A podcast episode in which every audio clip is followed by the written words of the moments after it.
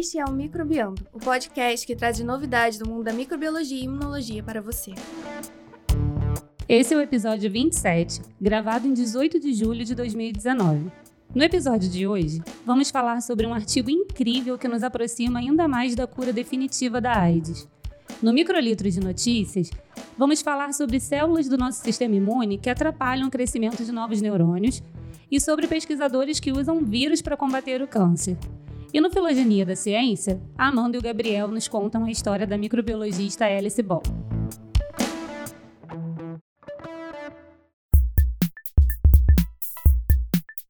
Olá, ouvintes, bem-vindos a mais um episódio do seu podcast favorito de microbiologia e imunologia. O primeiro e único, o incomparável, mais divertido e informativo, Microbiando. Isso aí! Meu nome é Luciana Costa, sou professora do Instituto de Microbiologia da UFRJ e estou aqui com o Leandro Lobo. Olá. E o Matheus. Godoy. Matheus, desculpa. E o Matheus Godoy.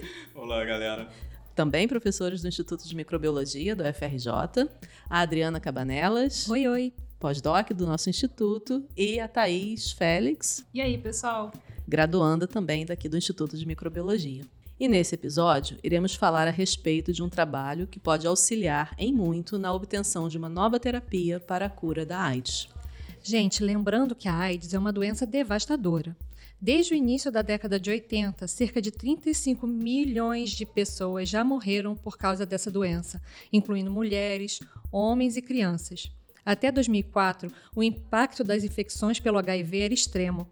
Países da África subsaariana, como a África do Sul, tinham taxas de prevalência de 25%, ou seja, um quarto da população era HIV positiva. Pois é, Adriana, e é assustador, mas isso não era uma exclusividade de países mais pobres, não. Mesmo nos países considerados ricos, como Estados Unidos, Canadá e países da Europa Ocidental, durante os primeiros cinco anos da epidemia, as taxas de mortalidade por essa doença chegavam a 80%, algo que contribuiu em muito para a visão assustadora dessa doença na época, durante toda a década de 90, e o estigma que foi criado associado à infecção pelo HIV e os pacientes, então, que apresentavam a doença, que é a AIDS. É, eu acho legal a gente marcar aqui a diferença entre esses termos, viu, pessoal? O HIV é o nome do vírus e a AIDS é o nome da doença causada pelo HIV. Isso mesmo, Leandro. Porém, felizmente, ainda no início da década de 90, e graças a muitos esforços de cientistas que estavam começando a trabalhar com HIV, foi obtida uma terapia, uma terapia que conseguia então bloquear a replicação do vírus, que é chamada de terapia antirretroviral. Mas foi só agora, ao longo dos últimos 12 anos, que conseguimos que essa terapia fosse de fato eficiente para conter a infecção pelo vírus e o número de pessoas que progridem para a AIDS reduziu significativamente. E hoje os pacientes ou os indivíduos que são soropositivos, eles vivem normalmente é, uma vida é, saudável, mas tomando a terapia. Pois é, se a pessoa faz o tratamento conforme a orientação médica, realiza acompanhamento necessário e mantém uma rotina de vida saudável, ela pode viver muito bem por décadas e vir a morrer por causas não relacionadas à infecção. Agora, é, tem que lembrar o quê? Que o tratamento não promove a cura e é justamente esse problema. Esse é o maior desafio enfrentado para que possamos pensar no futuro sem o HIV. Isso mesmo. E apesar de todo o progresso, as últimas estimativas mostram que o número de pessoas infectadas pelo HIV no mundo é ainda algo em torno de 36,7 milhões e cerca de 500 mil novas infecções acontecem por ano. Né? Esses dados foram divulgados recentemente pelo NIDE. E no Brasil, é, especificamente, estamos vivendo um aumento assustador no número de casos nos últimos dois anos, indo na contramão do que acontece no resto do mundo. Mas eu fiquei com dúvida em relação à terapia antirretroviral. Como ela funciona? Então, Thaís, a terapia é uma combinação de fármacos, né, que também é conhecida como coquetel, coquetel anti-HIV. Ele é composto por pelo menos três ou quatro medicamentos. Esses medicamentos, eles atuam diretamente no vírus. Como assim? Eles bloqueiam a capacidade que o vírus tem de replicar dentro das células dos indivíduos. Né? Essa inibição é, por exemplo, a inibição da atividade de enzimas do vírus, que são importantes para que sejam feitos novos vírus dentro da célula infectada.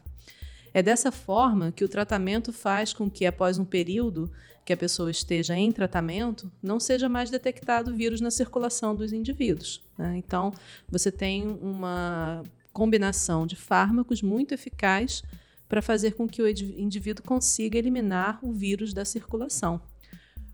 Porém, mesmo não sendo possível mais detectar vírus na circulação, o tratamento ele não pode ser interrompido. Porque quando você retira os medicamentos, o vírus volta a se replicar.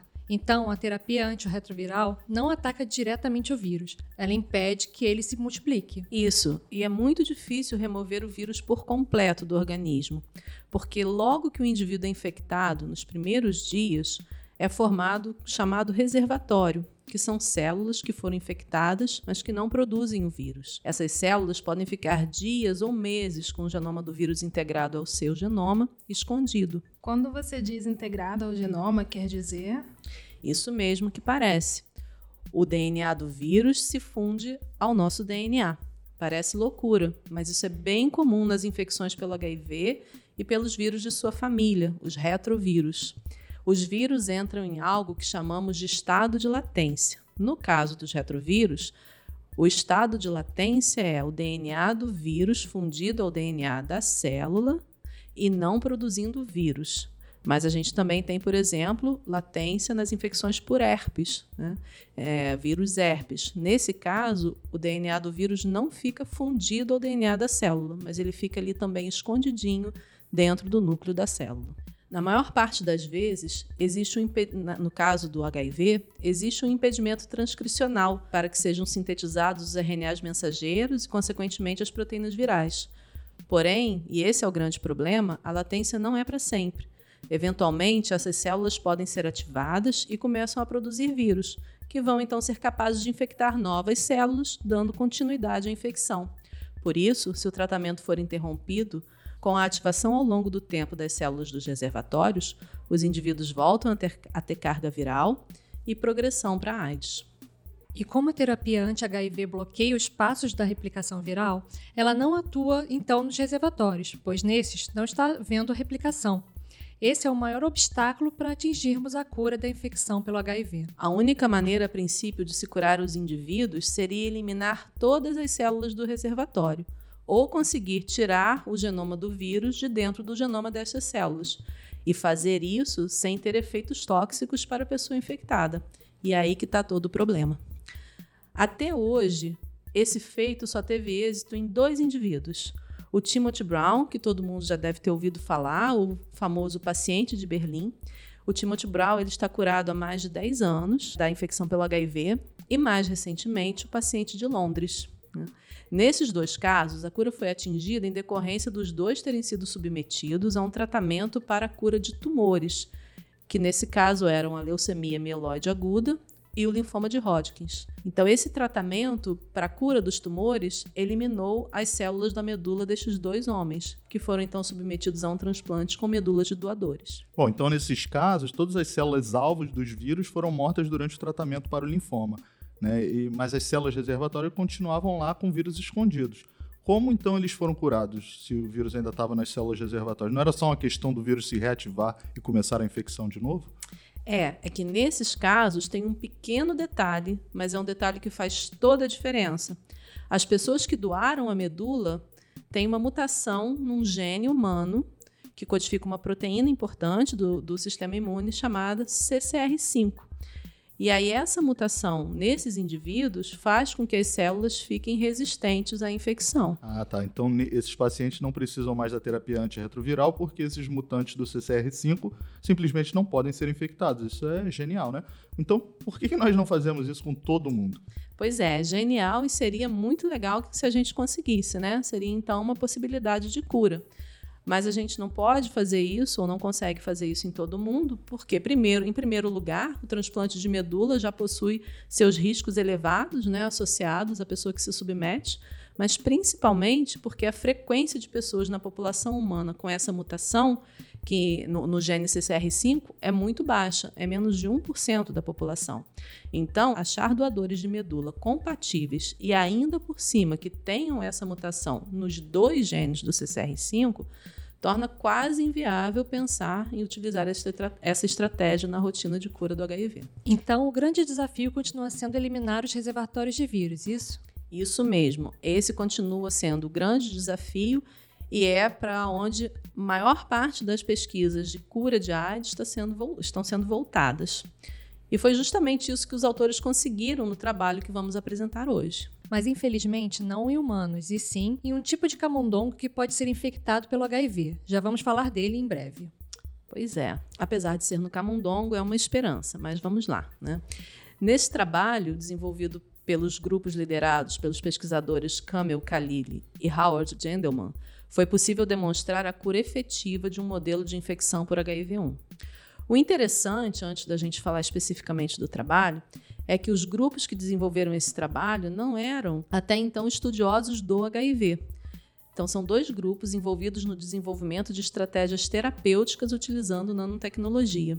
Anteriormente, eles haviam desenvolvido uma nova maneira de fazer a entrega dos medicamentos antirretrovirais de forma efetiva e duradoura nos tecidos humanos, atingindo os reservatórios, de novo em modelos de camundongos.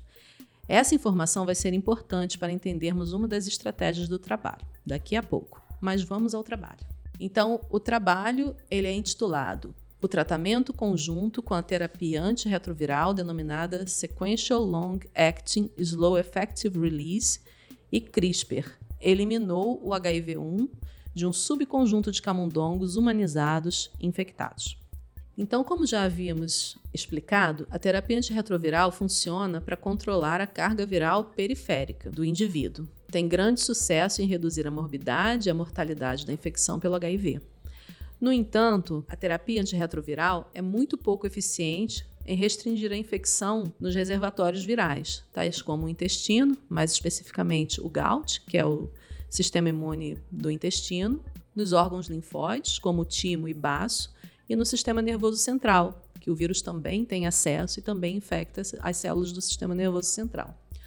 Uma das principais dificuldades da terapia é atingir esses órgãos, ou seja, a passagem dos fármacos através das barreiras teciduais é bem dificultada. Esse grupo vem tentando modificar os fármacos antirretrovirais para torná-los mais eficientes e contribuírem para o melhor controle da infecção viral nos locais de difícil acesso, diminuindo o tamanho do reservatório. A principal modificação feita em um dos fármacos antirretrovirais foi a esterificação do grupo 7-hidroxil do dolutegravir, que é um inibidor da integrase viral. E essa esterificação foi feita com ácido graxo de 14 carbonos.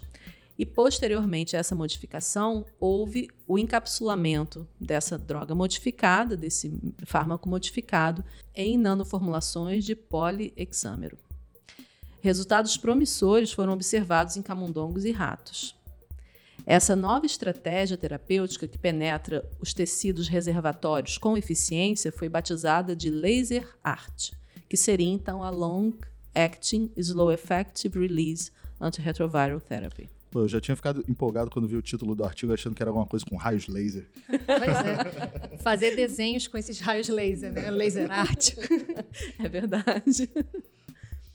Então, neste trabalho, os autores testaram a combinação desta laser art com a tecnologia de edição gênica CRISPR-Cas para curar camundongos da infecção pelo HIV. Legal. O CRISPR-Cas é aquela técnica para edição de genomas, né? Nós já até falamos sobre isso em algum microbiano que eu não vou lembrar agora. É, eu também não lembro o episódio, mas foi a mesma técnica que usaram na China para editar o genoma de bebês. Deu mó treta isso aí, né? É isso mesmo, é. É, mas as pessoas não podem ou não devem só lembrar do, do CRISPR-Cas por causa disso. Essa técnica é revolucionária e pode nos ajudar no tratamento de muitas doenças. Não, não lembra só desses malucos fazendo edição de genoma de criança na China, não. pois é, e o caso do HIV é um ótimo exemplo disso. Um dos problemas da cura é não eliminar o genoma viral presente no genoma das células que foram infectadas e que estão em latência. Pois então, a tecnologia de CRISPR-Cas serve justamente para retirar especificamente o genoma do HIV destas células sem influenciar em outros locais do DNA da célula.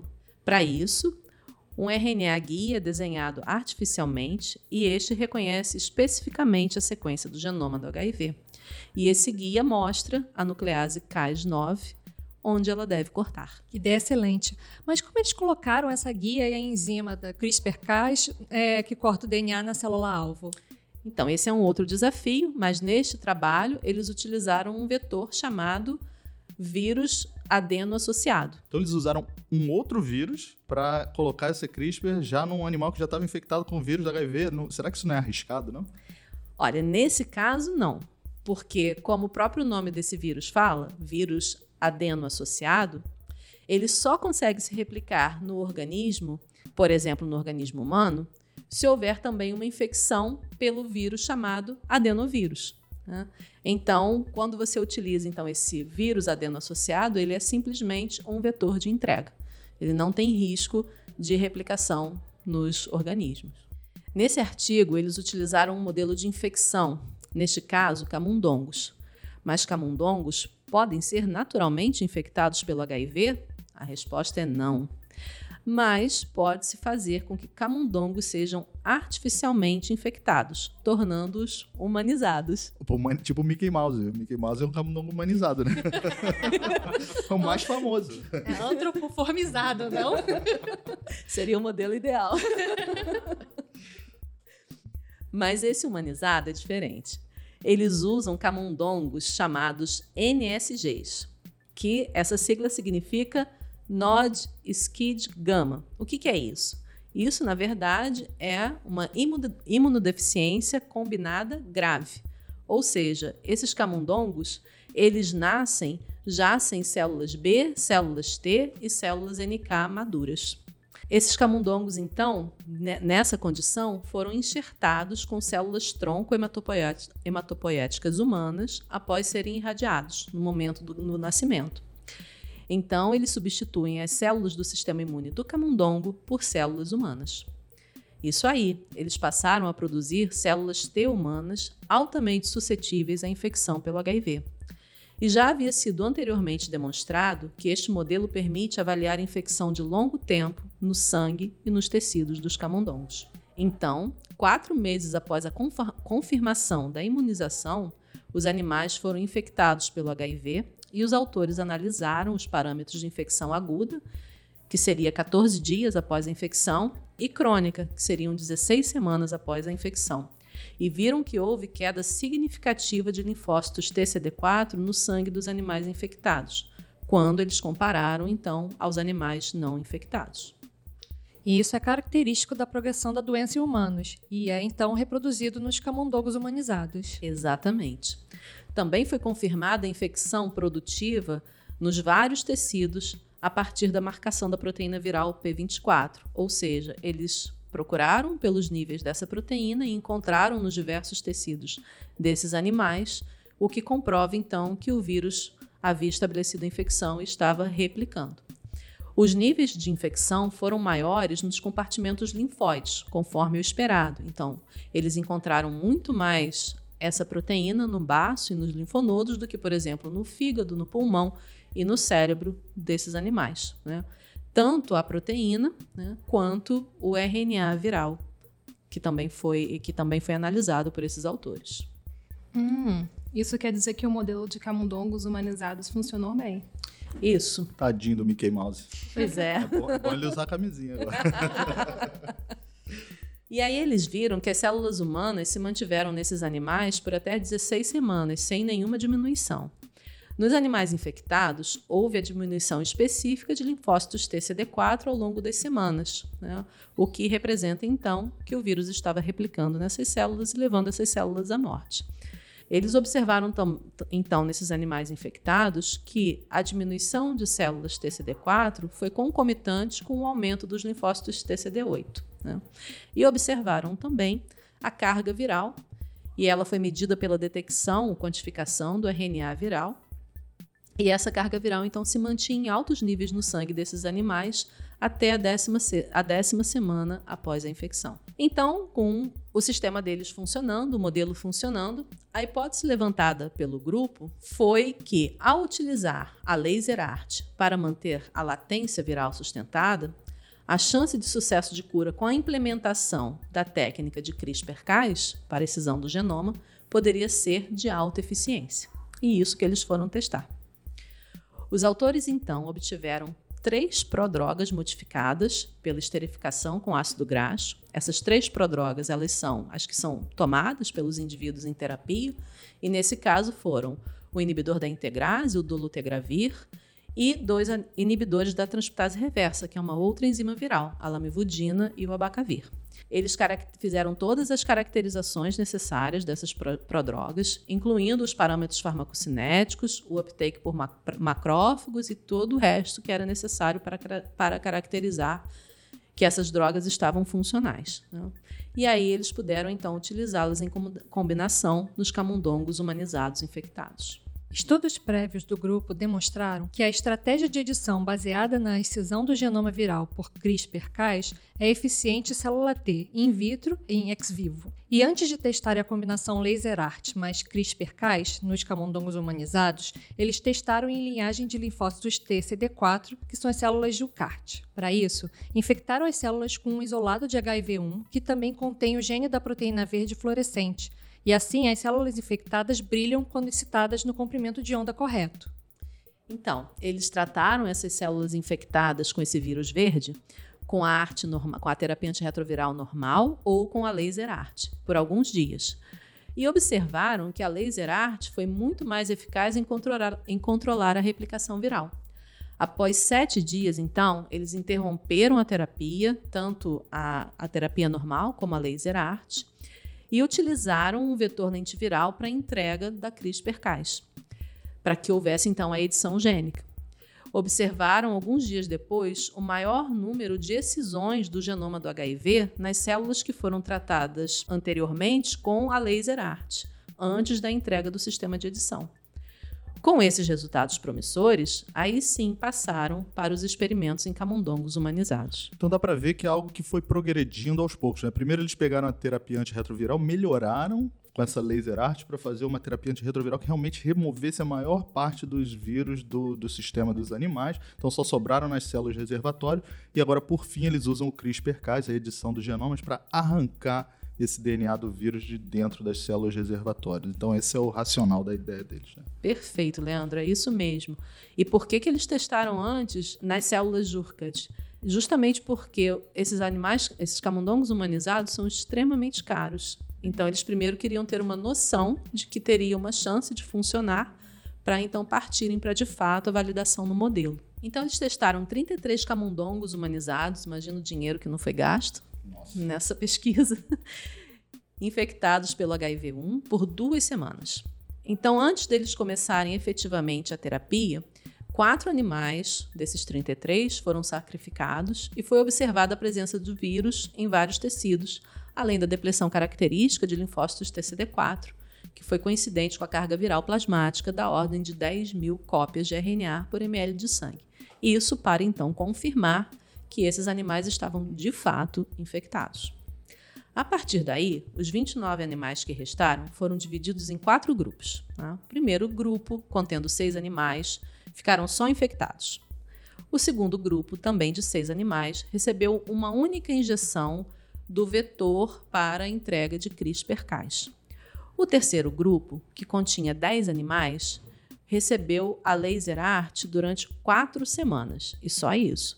E o quarto grupo, que é realmente o grupo de interesse, que era constituído então de sete animais, recebeu a laser art durante quatro semanas, seguido então da injeção do vetor de entrega da CRISPR-Cas. Houve ainda um grupo de animais não infectados e não tratados, que era composto então por quatro animais. Oito semanas após a administração de laser art, no caso daqueles animais que só receberam a laser art, e cinco semanas após o tratamento único com a CRISPR-Cas, os animais foram observados quanto ao rebote da carga viral. Né? Porque uma vez então que se retira a laser, a, a laser art, se esperava que houvesse então novamente replicação viral, e aí esse período de oito semanas seria então suficiente para detectar essa nova replicação viral. Né? É, e aí eles foram ver no grupo, então, que recebeu a terapia mais a edição gênica, se eles de fato conseguiriam evitar o rebote da carga viral. Então, os resultados foram: no grupo infectado, sem tratamento, Houve depressão de linfócitos TCD4 e manutenção de carga viral em altos títulos até o último ponto do experimento. Era o esperado. Era o esperado. No grupo infectado que recebeu somente a CRISPR-Cas, não houve redução de carga viral e houve o mesmo nível de depressão de CD4 que no grupo somente infectado. Só a edição do genoma, obviamente, não funciona, né? Isso, não funciona só a edição do genoma. No grupo somente tratado, houve controle da infecção durante o tratamento, mas após a retirada do tratamento, todos os 10 animais apresentaram um rebote de carga viral. O mesmo que acontece em humanos. Aí, nenhuma surpresa. Mas vamos ao que é importante, juntando CRISPR com o antirretroviral, o que, que acontece? Ah, aí que tá. No grupo tratado com laser art, seguindo da, da, seguido do tratamento da CRISPR-Cas, dos sete animais que receberam, que foram submetidos a esse protocolo, dois não apresentaram rebote de carga viral, mesmo após oito semanas sem o tratamento com a laser art. Nesses dois animais, não houve depressão de linfócitos TCD4 e a procura repetida de RNA viral no plasma dos, anima dos dois animais falhou em demonstrar sua presença. Vamos ver se eu entendi, então. Esses dois animais estavam curados. Eles têm certeza disso? Olha, nesses dois animais que não apresentaram rebote, a presença de vírus nos tecidos foi exaustiva e por meio de uma PCR de alta sensibilidade sempre usando os animais somente infectados ou somente tratados com laser art como controle. E mesmo com essa busca exaustiva, não foi encontrada a presença nem de RNA, nem de DNA viral no baço, na medula, no intestino, no cérebro, no fígado, rins e pulmões desses animais. Além disso, uma PCR quantitativa com primers para diferentes regiões do genoma viral foi negativo para esses dois animais utilizando ainda uma outra técnica que é chamada de RNA Scope, que é a detecção de RNA viral por meio de sonda específica diretamente em tecidos embebidos em parafina, não foi observada a presença de RNA viral tanto em cortes de baço quanto de linfonodo. Eles usaram todas as técnicas mais avançadas e sensíveis disponíveis e não acharam nada. Exatamente. E além disso, eles não se deram por satisfeitos, eles ainda então coletaram esplenócitos ou células da medula, medula óssea desses camundongos e fizeram uma técnica chamada de co-cultivo com células derivadas de humanos, células do sangue de humanos, os PBM6. E eles não viram nenhuma evidência de, produ de produção viral quando então foram observar o resultado desse co-cultivo.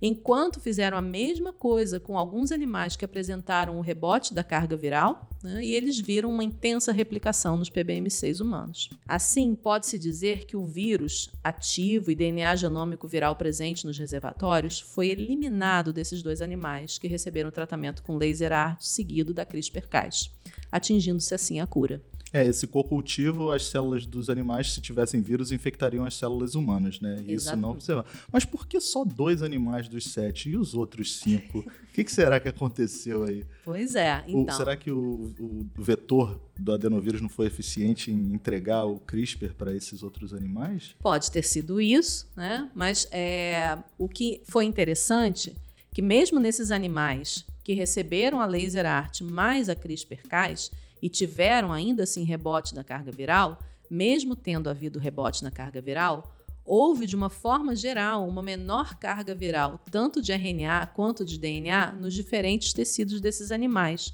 quando eles comparavam então aos outros grupos. Então, eles conseguiram demonstrar que, mesmo que não tenha sido eficaz em outros cinco animais, essa combinação de terapia para cura, ela pode promover uma eficácia maior do que cada um dos tratamentos sozinhos. Entendi. Dá a impressão que algum vírus ainda conseguiu ficar escondido num reservatório desses. Né? Exatamente. Os autores, então, controlaram os experimentos que eles fizeram com a CRISPR-Cas nos dois grupos para ver se tinha efeitos nocivos da CRISPR-Cas no organismo. É para ter certeza que essa edição genética que eles fizeram era segura, né? Afinal, poderia começar a cortar um monte de coisas não relacionadas. Em locais Isso. errados. Exato. DNA. Exato, que é chamado de, do efeito off-target, né? Que é, a gente tanto tem medo quando usa esse tipo de, de técnica, né? E eles, então, procuraram também exaustivamente por evidências de que poderia ter tido algum efeito danoso dessa terapia com a CRISPR-Cas nesses camundongos, e eles não encontraram nenhum efeito. Tá?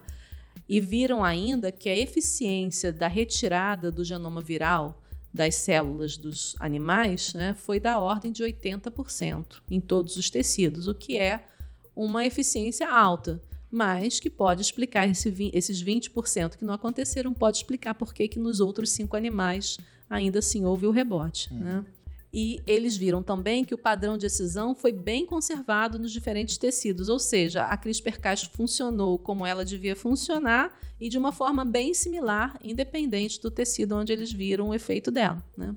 E mesmo nos animais que apresentaram é, de carga viral, ou no grupo somente tratado com a CRISPR-Cas, houve também a excisão do genoma viral, só que aí em níveis mais variáveis.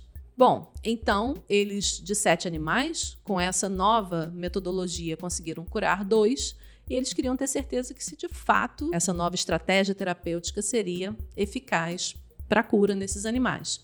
Então, para validar esses dados acima, eles repetiram o experimento em mais um grupo de animais. As mesmas análises foram realizadas conforme anteriormente e três animais não apresentaram rebote de carga viral, demonstrando a eficácia dessa estratégia de eliminação do reservatório. Não satisfeitos, eles ainda transferiram esplenócitos e células da medula dos animais que receberam somente laser art ou dos animais que receberam laser art seguido de CRISPR-Cas para camundongos humanizados que nunca receberam arte para analisar o potencial rebote viral a partir de reservatórios latentes que não haviam sido detectados pela PCR supersensível.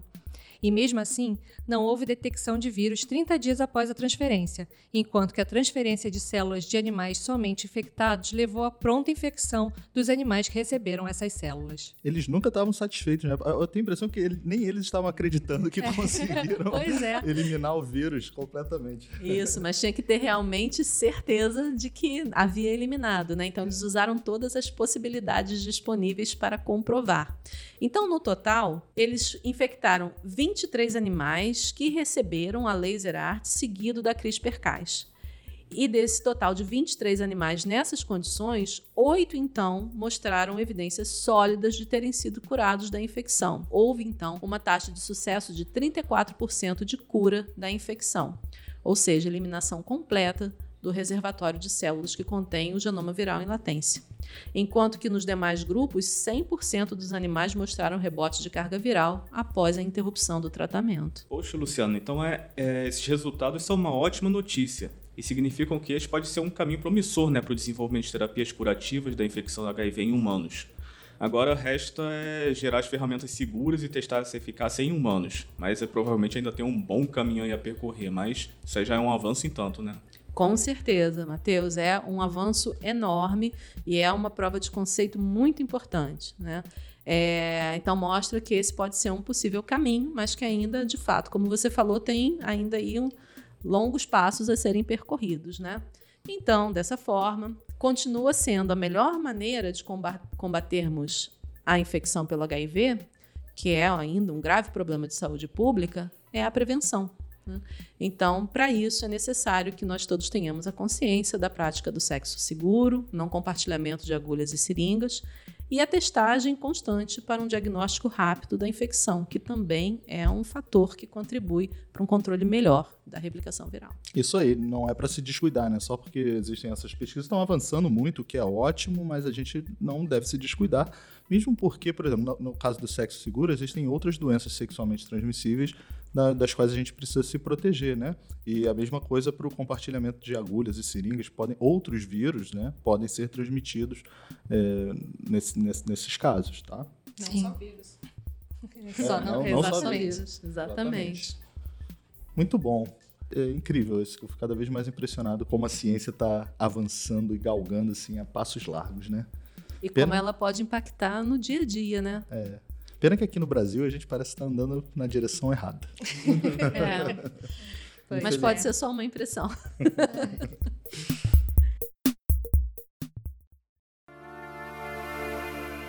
Antes da gente começar o microlito de notícias e continuar esse episódio que está incrível, gostaria de avisar que as inscrições da 25ª semana de Microbiologia e Imunologia da UFRJ vão abrir no dia 9 de agosto, daqui a algumas semanas. A semana de micro Imuno. Ah, é.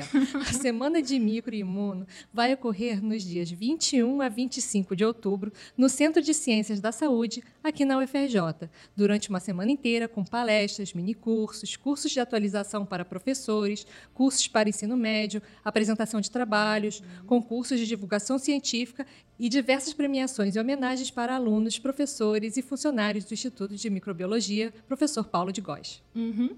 Inclusive, nós estamos organizando um mini curso sobre produção de podcasts nas semanas de microimuno. Participar desse tipo de evento é muito importante para quem gosta e pretende seguir a área de microbiologia e imunologia.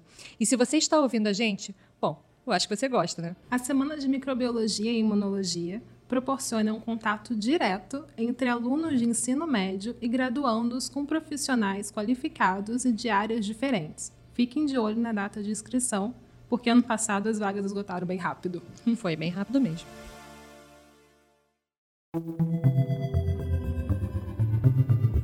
Olá, pessoal! Esse é mais um Microlito de Notícias, as grandes novidades do pequeno mundo dos micro-organismos. Eu sou a Adriana Cabanelas e o Denner e a Vitória trouxeram uma notícia de como o infiltrado de células imunológicas no sistema nervoso central interrompe a formação de novas células neurais, que vai ser contado pelo Tiago e pela Amanda. Recentemente, saiu um artigo na revista Nature falando sobre um infiltrado de células imunológicas no sistema nervoso central envelhecido, onde os experimentos realizados em vivo e in vitro indicam que essas células do sistema imune podem estar impedindo a produção de novas células neurais por meio da secreção de algumas moléculas específicas. Nossa, que interessante. Conta um pouco mais sobre isso. Primeiro precisamos falar para vocês sobre o sistema nervoso central. Ele abrange as regiões do, como o encéfalo e a medula espinhal. Nessa região, chegam as informações relacionadas aos sentidos e daí partem comandos destinados aos músculos e glândulas. O sistema nervoso central é protegido pela barreira hematocefálica, que impede a passagem de células imunológicas e uma possível neuroinflamação nessa região. Além disso, o sistema nervoso central possui sua própria eh, célula de defesa, chamadas de microglia. O cérebro de mamíferos contém nichos neurogênicos, que são pontos especializados no cérebro, onde novas células nervosas ou neurônios são geradas. Essas regiões vão perdendo suas funções conforme o indivíduo vai envelhecendo mas a forma como isso acontece ainda não é muito bem esclarecida. Apesar de muitos livros didáticos mencionarem que células imunológicas não podem entrar facilmente no sistema nervoso central de indivíduos saudáveis, a pesquisadora Anne Bruni e seu grupo mostrou que além das células imunológicas conseguirem entrar nessa região, elas também atingem as regiões do cérebro onde os novos neurônios são formados. Muito legal. Mas o que os pesquisadores fizeram? Então, vamos falar sobre isso agora. Os pesquisadores da Stanford University School of Medicine fizeram sequenciamento do RNA de 15 mil células extraídas dos nichos neurogênicos de camundongos jovens, né, com 3 meses de idade, e mais velhos, né, com 28 ou 29 meses de idade. E aí foi observado que os camundongos mais velhos, que seriam equivalentes a pessoas de 80 anos, apresentaram mais células TCD8 nos nichos neurogênicos quando comparados com os camundongos jovens. Esse resultado foi correspondente ao encontrado na autópsia dos cérebros de pacientes humanos mais velhos, né, com idades entre 79 e 93 anos, quando comparados com pacientes jovens entre 20 e 44 anos. Os pesquisadores também observaram que a presença dessas células imunes nos nichos neurogênicos de camundongos mais velhos foi diretamente relacionada com um número reduzido de células tronco neurais ativadas nessa região. Tá, mas vocês podem explicar um pouquinho mais o que é essas células TCD8? Bem, essas células são derivadas de um progenitor linfóide e são especializadas em matar outras células. Elas possuem um importante papel na defesa do organismo, atuando principalmente contra infecções virais e tumores. Essas células sofrem uma expansão clonal após reconhecer o patógeno e executam sua resposta efetora através de liberação de algumas moléculas. Ah, agora sim ficou claro para os ouvintes. E aí, voltando ao que os pesquisadores fizeram, através né, de alguns experimentos, foi possível avaliar que as células T presentes nos nichos neurogênicos de camundongos mais velhos pareciam estar mais preparadas para produzir mediadores inflamatórios, como interferon gama, quando comparados com as células T encontradas no sangue periférico. Eles também descobriram que as células T encontradas no cérebro de camundongos envelhecidos tinham sofrido expansão clonal e que apresentavam um padrão de receptores diferentes das células encontradas no sangue. Esse achado sugere que essas células possam ter passado né, de forma passiva pela barreira hematoencefálica e que se ativaram reconhecendo alguma molécula no cérebro. E aí, para finalizar, esse estudo contribui para um número crescente de evidências que apontam para interações entre células imunes e células tronco como uma causa do declínio da função tecidual relacionada à idade. Talvez né, terapias possam ser desenvolvidas para combater o sistema imunológico na tentativa de diminuir os déficits de células tronco relacionadas ao envelhecimento em todo o corpo. Agora, o foco do grupo é em determinar qual seria o antígeno responsável pela ativação dessas células T. É, que seria bem legal, né? Porque aparentemente elas são diferentes das que estão no sangue. Você não quer desativar as que estão no sangue também, né? É verdade. E aí a gente não tem como não pensar, por exemplo, em vírus que possam estar ali sendo produzidos no sistema nervoso central, né? E que po possam ser talvez ativadores, né? E agora o Gustavo e o Vinícius trazem uma notícia muito diferente. Cientistas usando vírus para combater o câncer. Então, gente, como a Adriana acabou de falar, o artigo que nós trouxemos agora é sobre vírus, sobre o tratamento de câncer em bexiga com a utilização do Coxsackie vírus. E nós temos uma ampla noção de que os vírus são utilizados na área médica, disso não há, não há dúvidas alguma. Processos como a imunoterapia com utilização de vírus, ou seja, viroterapia, são conhecidos no mundo todo, seja com a utilização de fagos, fagoterapia, alteração de genes, etc. Entretanto, o tratamento de cânceres com vírus não é exatamente assim conhecido. Vide isso, escolhemos um artigo que trata do processo, né, como eu já disse, do Coxsackie vírus A21 com o tratamento do câncer de bexiga. Você poderia nos dar uma introdução, Gustavo? É, então, Vinícius, como você disse, né, a viroterapia já é bem conhecida e normalmente a estratégia que se adota é a utilização de proteínas estruturais do vírus, ou seja, da casquinha do vírus, para entregar uma molécula de interesse, como um fármaco, ou às vezes até um gene que vai suplementar alguma coisa que a célula não consegue produzir, né? um gene que codifique uma proteína funcional cuja célula não consegue produzir. Mas aqui nesse caso desse estudo dos pesquisadores da Universidade de Surrey, na Inglaterra, que foi publicado no, em fevereiro desse ano, né? os pesquisadores adotaram uma estratégia um pouco diferente. Decidiram avaliar o, a ação do próprio vírus replicativo, em estado replicativo, em relação à cultura de células. Né? Você, pode, você quer falar um pouco mais disso, Vinícius? Então, eles decidiram aproveitar a capacidade de destruição celular do próprio vírus que usariam como vetor. Isso porque as células de câncer de bexiga que pretendiam combater expressam altos níveis de molécula de adesão intracelular 1, ou seja, o ICA1, muito comum em outros sítios anatômicos, mas não tanto no epitélio da bexiga. A ideia dos autores é que o vírus então infectaria mais essas células do que as saudáveis.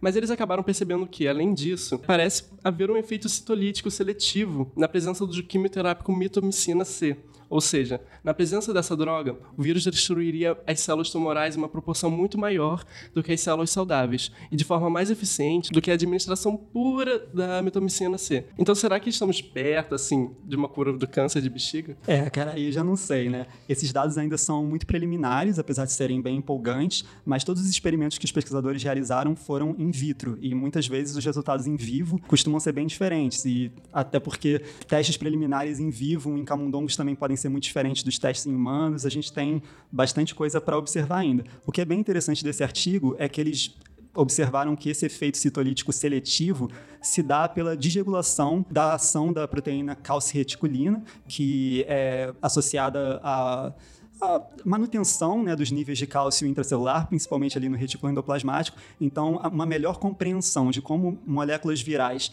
levam a esse desequilíbrio é, na ação da calreticulina e a um desequilíbrio de cálcio que atua de forma seletivamente seletiva né, para destruir células tumorais, pode ser bem interessante. Talvez isolando essas moléculas é, que têm essa ação e colocando numa casquinha viral né, para entregar só nas células de interesse, você consiga aí, desenvolver uma, uma terapia mais eficiente.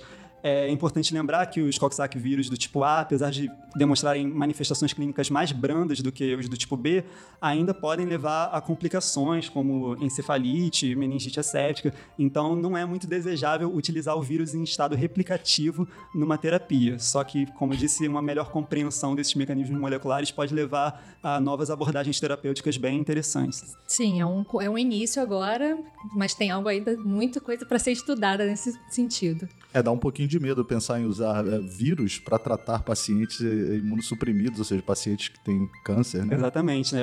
Normalmente é, a terapia anticâncer, os quimioterápicos levam a um estado de imunossupressão que pode justamente facilitar esses, essas manifestações clínicas mais graves, né? Mas é uma doença muito grave, então eu acho que qualquer avenida aí pode, tem que ser explorada. Vai que, né? Sim, pois com é, certeza.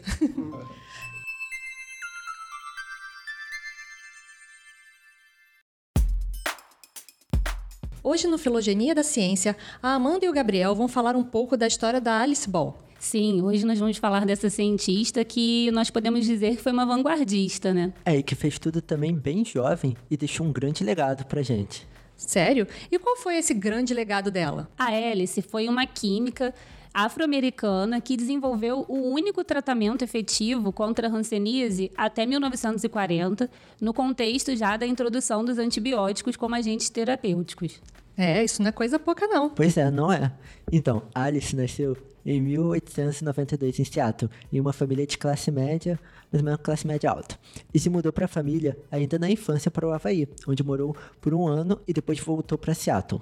Lá ela fez a high school e se formou em 1910 já com destaque nas ciências durante a escola. E daí ela começou a estudar química na Universidade de Washington. E além de ser formada em química farmacêutica, dois anos depois recebeu também o diploma de farmácia. É, isso não é coisa corriqueira. Imagina naquela época uma mulher e ainda mais uma mulher negra. Sim, exatamente. E não foi só terminar duas faculdades. Quando ela se formou em farmácia, ela publicou um artigo com seu orientador em uma importante revista na área, a Journal of American Chemical Society.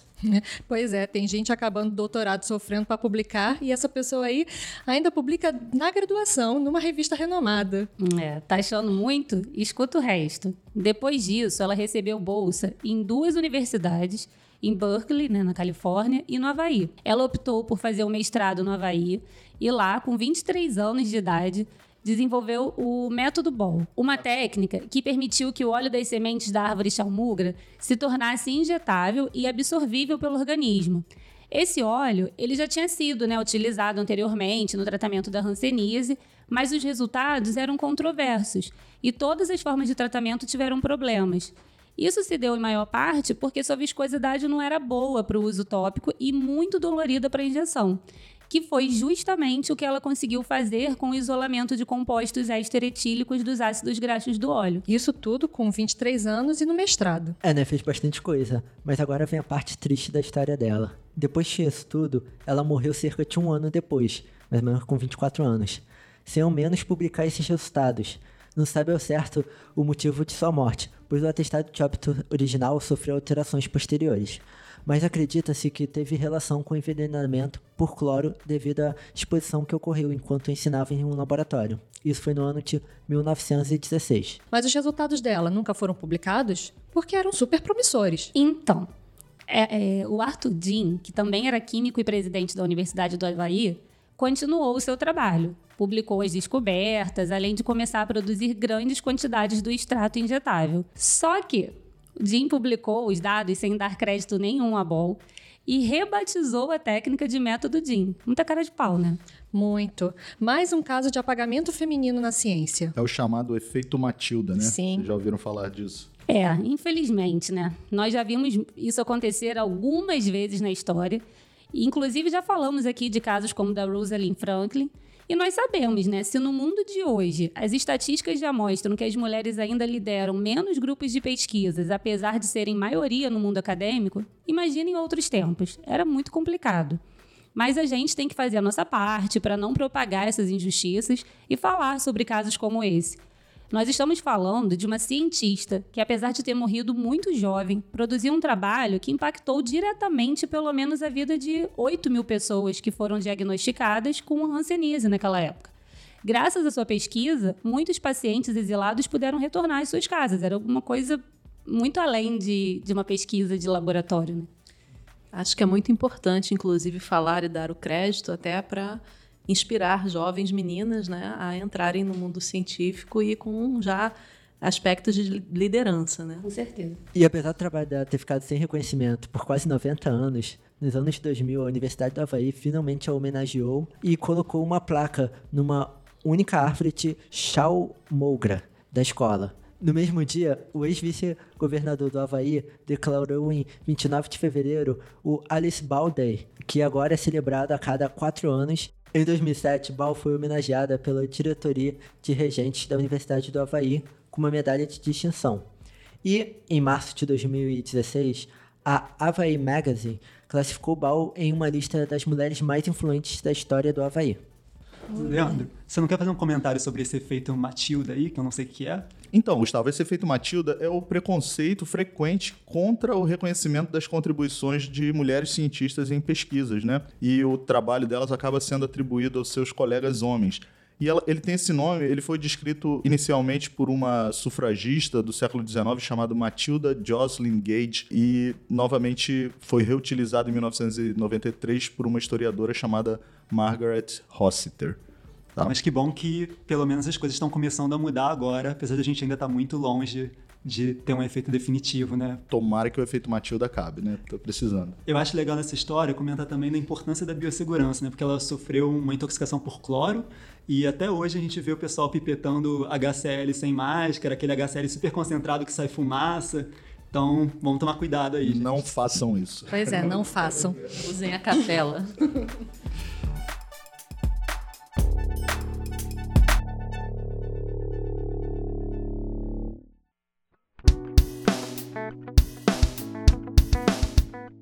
Bom, pessoal, o episódio já está chegando no final, mas antes de terminar, vamos dar uma olhada na nossa, no nosso inbox. Será que teve correspondência nesse episódio, Adriana? Eu acho que sim. Opa!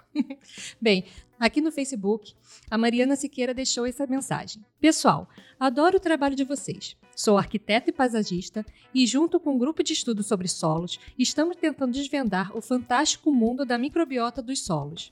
Fascinante! Outro dia convidamos a Alessandra de Paiva Granato para conversar com a gente sobre a microbiota intestinal e ela nos passou, ela nos passou dois artigos super interessantes que relacionam esses dois universos: Microbiota and Host Nutrition Across Plant and Animal Kingdom, de Hackward et al. de 2015, e Gut and Root Microbiota Commonalities, de Chamarin et al. 2013. Baita tema para um podcast, hein? Faz pra gente? Quando fizerem, manda beijo pro grupo de estudos sobre solos organizado pelo projeto Jardins de Cerrado, que o povo vai cair para trás. Obrigado pela atenção. E emoji de beijinho. Ah. Mariana, um beijão para você e para todo o grupo sobre estudos de, sobre solos, né? Que barato, eu não conhecia esse grupo de estudos, adorei. E a sua sugestão de artigos é excelente. Sim, são bem legais. Bem legais, né? Eu adoro esse papo aí de comunicação e de bate-papo intra-reinos, né? É uma coisa muito interessante da, da microbiologia. Vamos colocar na, nas nossas pautas. Bom, tivemos correspondência também no Twitter, né? Aqui, 3 quarto microbiologista, o arroba André Amorim C63.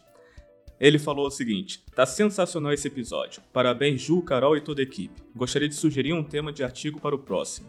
Para os próximos. Papel do viroma nas doenças e papel da microbiota oral nas doenças sistêmicas. Tá para você, hein, Luciana? Aí. Ué, vamos lá. Medicina em Debate, arroba Medicina em DBT, faz uma recomendação. Este episódio do arroba microbiando sobre arboviroses está bem interessante e recheado de boas informações. Não deixem de escutar. Foi sobre o um episódio especial de vírus Zika, chikungunya e maiara, não foi? É, foi, tá muito bom esse episódio mesmo. Se você pois ainda é. não ouviu, vai lá escutar. E um abraço pro pessoal do Medicina em Debate, pro Ari, que é um podcast também excelente, que eu super recomendo.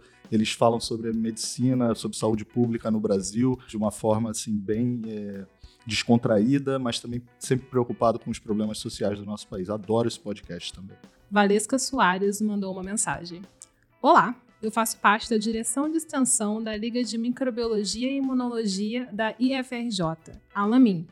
Todos os membros amam o podcast Microbiando e queríamos saber se vocês aceitam algum tipo de parceria. Uau! Um pedido hum. assim ao vivo? Valesca, se tivesse, se o Instagram não tivesse tirado os likes, eu ia lá dar um like nessa sua mensagem agora. é, obrigado, um grande abraço para o pessoal da Liga de Microbiologia e Imunologia da IFRJ. É, contem aí para os seus amigos. Eu fiquei muito feliz de saber que vocês nos escutam e nós estamos sempre abertos a parcerias. Vamos Sim. conversar, vamos marcar um dia. Se vocês quiserem vir aqui participar do podcast, sejam uh, estão convidados já. Um, um beijão para todos vocês. E por hoje é só, pessoal. Muito obrigada pelos downloads, audiência e participação.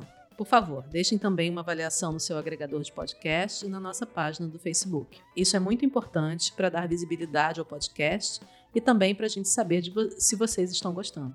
Perguntas, sugestões de temas e críticas podem ser enviadas por e-mail para o microbiando.micro.frj.br ou então via mensagem no Facebook, Instagram e Twitter. Todos também são arroba microbiando ou barra microbiando. É só procurar a gente lá. No site cienciaexplica.com.br postamos mais sobre os assuntos que falamos hoje, além de outras matérias interessantes e dos eventos na área.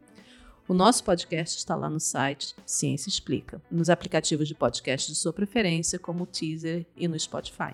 O podcast Microbiando tem o apoio do Instituto de Microbiologia Professor Paulo de Góes e do Instituto de Biofísica Carlos Chagas Filho, ambos da UFRJ. Além disso, temos o apoio de várias sociedades científicas, a Sociedade Brasileira de Imunologia, a Sociedade Brasileira de Microbiologia e a Sociedade Brasileira de Virologia. E ainda estamos com algumas baixas, né? Falta uma sociedade de micologia e de parasitologia. Precisamos entrar em contato com eles. Se tiver alguém dessas sociedades nos ouvindo agora, então façam essa ponte. Isso aí. Além disso, não pode faltar nosso parceiro, o Marketplace para produtos de laboratório, iBench. Esse episódio foi gravado no Instituto de Microbiologia, professor Paulo de Góes, da UFRJ, e editado por Leandro Lobo e Sid Clay Lira. A trilha sonora do Microbiando foi produzida por Daniel Vasques. Até a próxima, pessoal. Tchau, tchau. Tchauzinho. Tchau. Beijo. Tchau, tchau, galera.